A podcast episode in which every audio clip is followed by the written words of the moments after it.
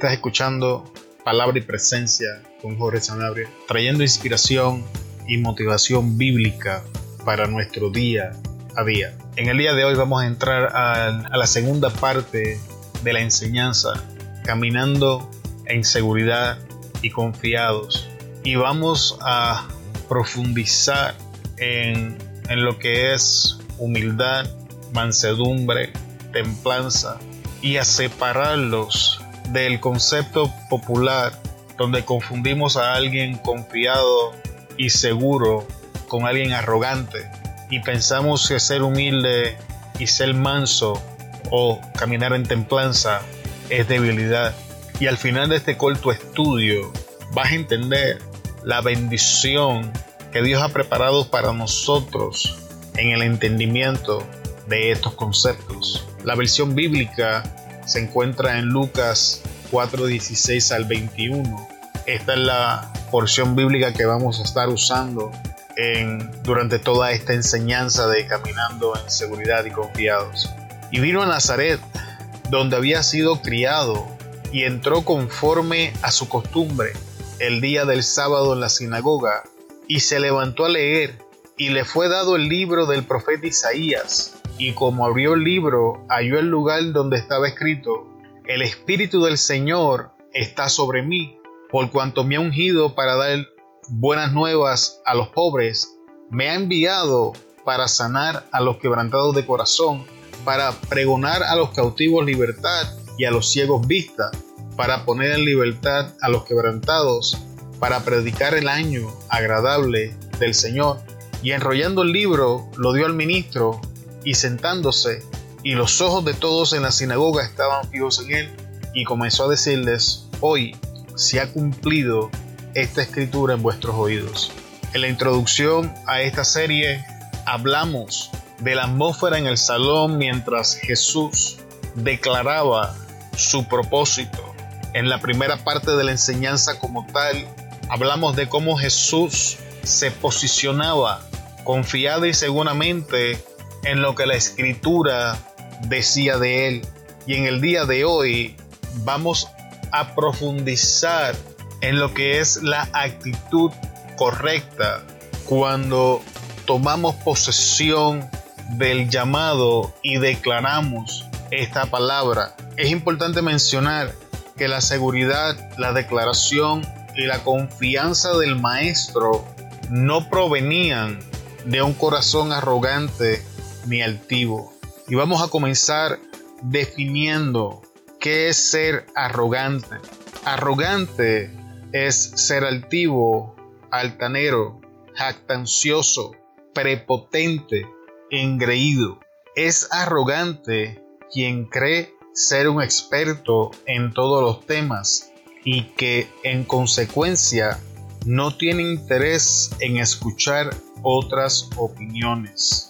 Una persona arrogante llega incluso a despreciar y a ofender a otras personas. Y obtuvimos la definición de esta palabra haciendo uso de la Wikipedia y el diccionario de la Real Academia Española.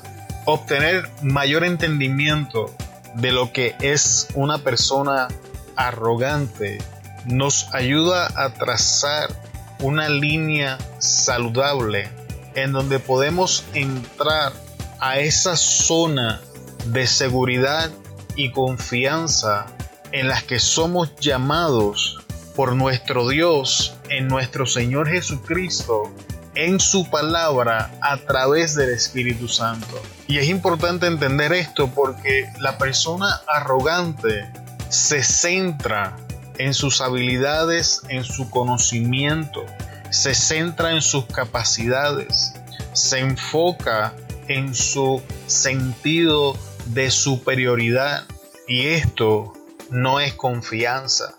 Una persona confiada saludablemente obtiene su valor, su capacidad, su identidad de la palabra. En el episodio anterior demostramos cómo el maestro tomaba posesión de lo que la palabra decía en relación a él y una vez tomaba posesión de lo que estaba escrito, entonces confiadamente lo declaraba sin importar la reacción de las personas en el salón escuchando lo que él estaba diciendo.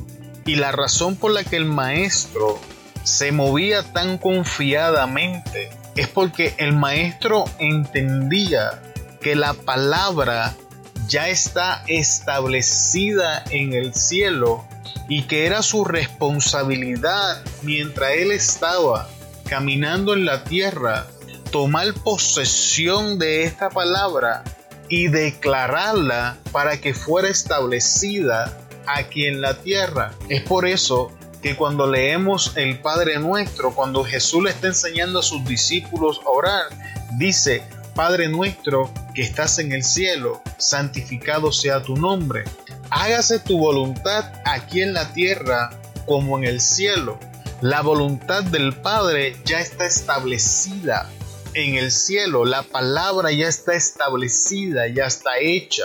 Y es la responsabilidad de la iglesia tomar posesión de esta palabra, comenzar a declararla en la tierra para que lo que acontece en el cielo comience a acontecer a nuestras vidas en la tierra. Y eso es la seguridad del creyente. El creyente se apoya en lo que dice la palabra. El creyente se apoya en lo que la Biblia deja establecido de nosotros. Demostramos en el último episodio, en el episodio anterior, que Jesús establece este principio él mismo cuando está leyendo la porción bíblica. Y es importante mencionar de que nuestro enemigo, el diablo, ha creado una copia de todas las cosas que él vio en el cielo. Y no tan solamente ha creado una copia, ha creado una antítesis de las cosas que vio en el cielo. Un ejemplo, Dios es amor, el enemigo de nuestras almas, el diablo, se mueve en odio, en rencores. La Biblia habla de amistades, el enemigo se mueve en enemistades. Y para cada don, para cada bendición, para cada cualidad divina, el enemigo se ha encargado de crear una copia o una antítesis para poder corromper y confundir al pueblo de Dios. Y por un lado tenemos la seguridad bíblica que nos posiciona en el lugar que Dios ha preparado para nosotros, que nos centra en ese lugar tan pronto tomamos posesión de la palabra y la declaramos para que sea establecida. Lo mismo hace el enemigo. Entonces el enemigo trae arrogancia que nos posiciona en nosotros mismos, nos ubica a nosotros en el lugar que le corresponde a Dios y entonces comenzamos a tomar gloria y atributos que no nos corresponden. Y esto es lo que la Biblia habla de arrogante. Es por eso que Dios que la Biblia dice que Dios resiste al altivo, pero exalta al de corazón humilde. Ahora vamos a definir el término Mansedumbre, según el diccionario Vine, es una obra efectuada en el alma y se la ejerce en primer lugar y ante todo para con Dios. Disposición de espíritu con la que aceptamos sus tratos como buenos y por ellos sin discutirlos ni resistirlos íntimamente relacionado con la palabra tapeinofrosune que se traduce como humildad y se asocia con encratella, dominio propio o templanza, del griego prautes, que describe una condición de la mente y el corazón. La mansedumbre manifestada por Jesús y la recomendada al creyente es resultado de poder. La, suposición que se hace comúnmente es que cuando alguien es manso es porque no puede defenderse. Sin embargo, el Señor era manso porque tenía los infinitos recursos de Dios Padre a su disposición. Así que es importante, según la definición de mansedumbre, entender que es una obra que acontece en nuestra alma y que cambie nuestra actitud para con Dios, que forme en nosotros un espíritu dispuesto, un espíritu que confía en que todo lo que Dios hace en nuestra vida es bueno. Y por esta razón es que el apóstol Pablo declara que ahora pues ninguna condenación hay para los que están en Cristo Jesús. Y en otra parte declara, porque todas las cosas obran a bien para los que aman al Señor. Y cuando estudiamos la vida de Pablo, Pablo enfrentó adversidades en su vida. Pablo fue azotado, Pablo fue apedreado, Pablo fue marginado, Pablo fue perseguido, Pablo fue amenazado de muerte. Y en medio de todas las cosas que le acontecían a Pablo, Pablo escribe este versículo y nos enseña que todas las cosas obran a bien para los que aman al Señor. Y esa declaración es el producto de un corazón que ha aprendido la mansedumbre. Y la Biblia nos enseña y la definición respalda que Jesús era manso porque él entendía que poseía todos los recursos de Dios Padre y estaban a su disposición. Y las porciones bíblicas que verifican esto, antes de Jesús iniciar su ministerio, cuando Juan el Bautista lo bautiza y Jesús es sumergido y sale de las aguas, el Espíritu Santo desciende como paloma y se escuchó una voz en el cielo que dijo, este es mi Hijo amado, en quien tengo complacencia. Unas versiones dicen en quien estoy, en quien estoy complacido o con quien tengo contentamiento, a él oí. Esa es la primera porción. La otra porción la encontramos en el Getsemaní, cuando Judas llega con la multidumbre Pedro saca la espada, hiere a Malco, que era el siervo del sumo sacerdote. Jesús sana la oreja y le dice a Pedro, detente, no sabes que si yo oro le pido, le puedo decir al Padre que envíe legiones de ángeles que peleen por mí.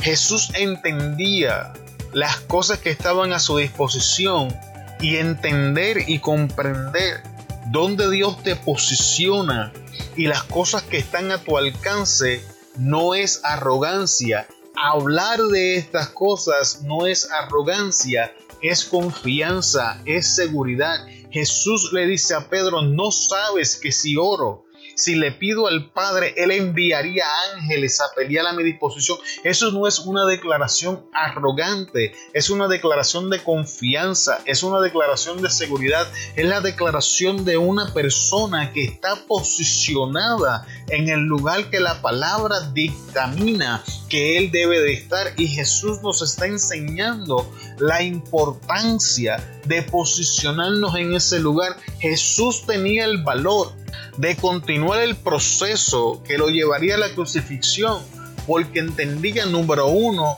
que aquello que estaba a punto de acontecer, que en el momento era amargo, al final iba a obrar para bien al punto de que todos nosotros hemos alcanzado salvación en el nombre de Jesús y que por sus acciones Jesús dice la Biblia que aprendió la obediencia y que por esta obediencia alcanzó un nombre que es sobre todo nombre, nombre en el cual se doblará toda rodilla.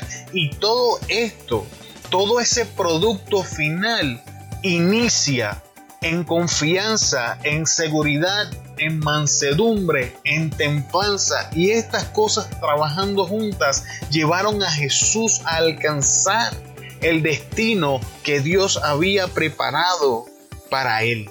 Ahora vamos a definir templanza.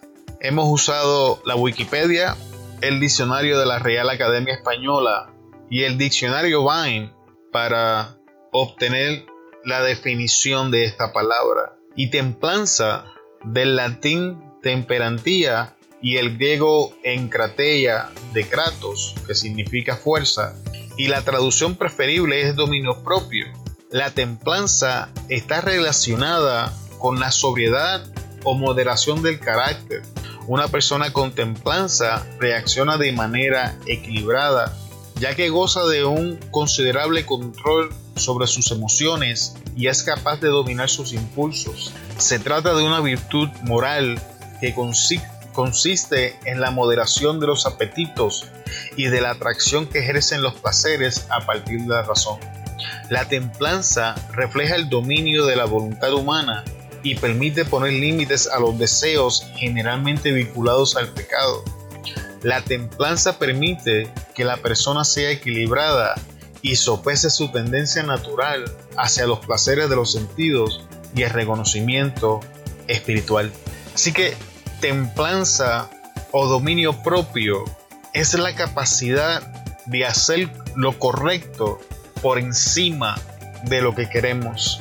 Es la capacidad de tomar dominio y autoridad sobre nuestros apetitos y mantenernos encaminados en el trayecto que nos lleva al destino profético que Dios ha preparado para nosotros. Tenemos la tendencia de hacer excusas, de decir yo no tengo disciplina, no tengo autocontrol, no me puedo controlar y cosas parecidas a estas.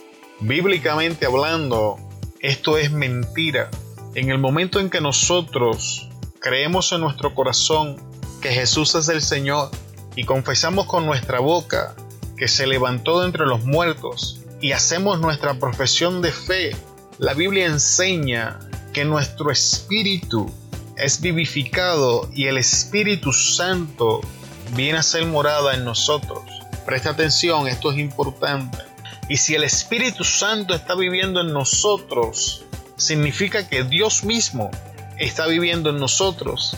Y si Dios mismo está viviendo en nosotros, entonces ahora en nosotros hay mansedumbre, hay templanza, hay humildad, hay dominio propio, hay seguridad, hay confianza, hay fe, hay unción, porque el ungido mismo vive dentro de nosotros. Y muchas veces estamos perdiendo el tiempo haciendo oraciones donde pedimos cosas que ya, ya nos han sido otorgadas. Y es mi recomendación en este día que consideres la evidencia bíblica que estamos presentando y empieces a hacer cambios en tu oración.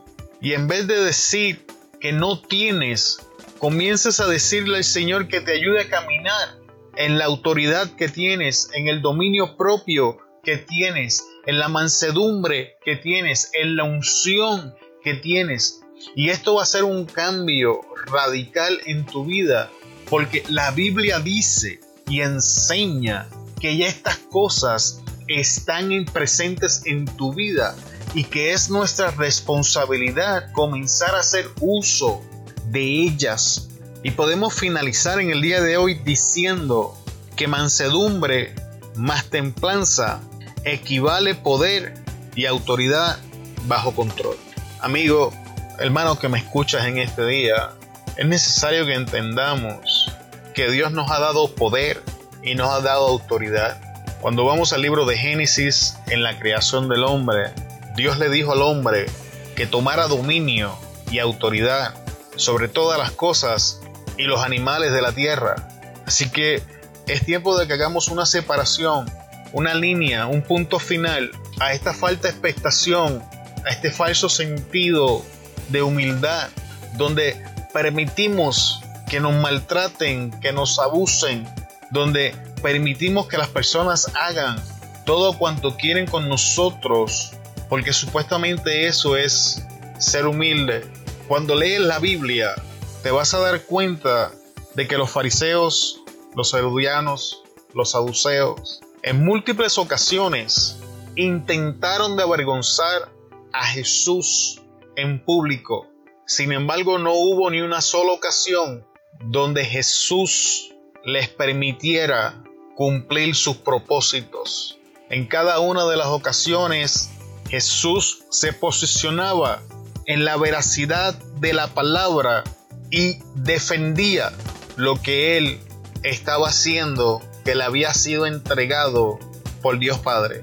Es importante mencionar que la humillación que Jesús pasó al final de su vida, desde el momento que Él se entrega y la multitud lo lleva e inicia todo el proceso de la crucifixión, es el punto donde Jesús está pagando el precio por nuestros pecados, donde Jesús está recibiendo todo el abuso, todo el maltrato, toda la humillación que nos correspondía a nosotros. Él la está recibiendo en esos momentos de su vida.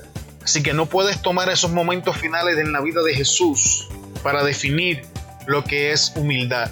Cuando vemos la vida del apóstol Pablo, Pablo defendía su fe a todos los lugares que iba. Humildad nos ayuda a no tener un, un concepto más alto de nosotros mismos del que deberíamos tener. Humildad nos ayuda a ver a nuestro prójimo como si fueran superiores a nosotros. Humildad nos va, a, nos va a mantener dependiendo de la poderosa mano de nuestro Señor. No confundamos humildad con debilidad. No confundamos seguridad y confianza con arrogancia. Hemos presentado la evidencia bíblica de que Jesús era humilde, era manso, era confiado, era seguro y Jesús defendió sus, sus convicciones en el trayecto de su vida. Hagamos nosotros lo mismo. Te bendecimos en el poderoso nombre de Jesús. Muchas gracias por estar con nosotros en el día de hoy y habernos escuchado hasta este punto. Puedes seguirnos en las redes sociales, Facebook, YouTube, Instagram y Twitter bajo el nombre Palabra y Presencia. O puedes visitar la página web palabrapresencia.com. Nos despedimos en el día de hoy y te esperamos en el próximo episodio. Bendiciones. Hasta luego.